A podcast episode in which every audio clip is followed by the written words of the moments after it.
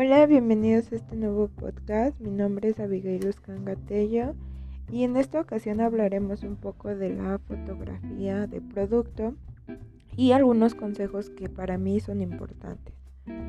De primera instancia hay que saber en qué conlleva la fotografía de productos. Pues la fotografía de productos forma parte de la llamada fotografía publicitaria y su objetivo es exhibir o comercializar el producto que se está manejando, ya sea para algún empaque, publicidad o etcétera.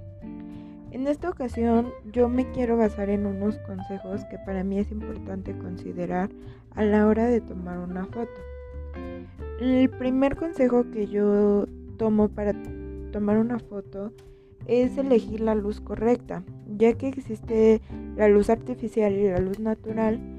Eh, yo trabajo mejor con la luz natural, ya que esta trata de tomarse eh, el mejor brillo y debe de estar súper bien esparcida, ya que en una luz artificial tienes tú que decidir hacia qué puntos dirigir.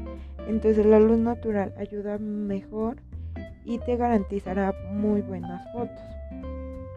El segundo que yo considero muy importante es la elección del color del fondo, ya que esto es el que ayuda a que tu producto se vea vistoso.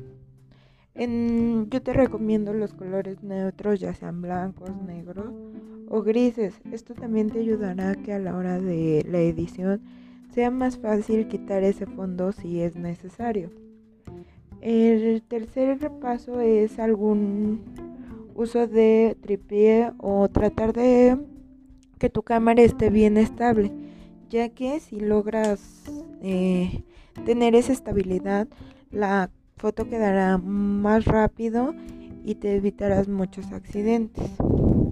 El cuarto sería la edición, que yo creo que es una de las partes más importantes, ya que es donde nos ayudan a retocar y hacer que la foto se tenga presencia, y donde hay pequeños detalles que a veces a la hora de preparar para nuestra foto no nos percatamos y en la edición se pueden arreglar.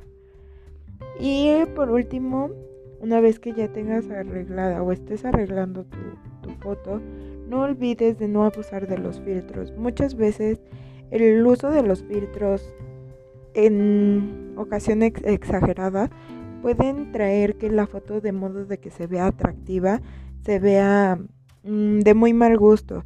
Eso conlleva a que la foto deje de ser atractiva y el resultado no vuelva a ser el mismo que teníamos a un inicio. Por eso debes de considerar eh, un equilibrio de tus de tus filtros sin llegar a lo exagerado.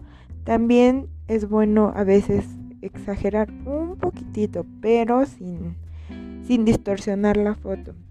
Estos son algunos consejos que para mí son muy importantes considerar a la hora de crear una foto y sobre todo el uso de editarla es la que le da la presencia y tratar de que este cumpla su objetivo de del uso que se le va a dar a esta fotografía. Entonces, mi consejo es tratar de que tu foto desde un inicio quede lista porque si la metemos edición y más, la foto conlleva tiempo y el tiempo es dinero. Entonces, te recomiendo que tratemos de que la foto sea lo más clara desde un inicio posible. Ese es mi punto de vista y agradezco que estén viendo este podcast. Nos vemos hasta la otra. Gracias.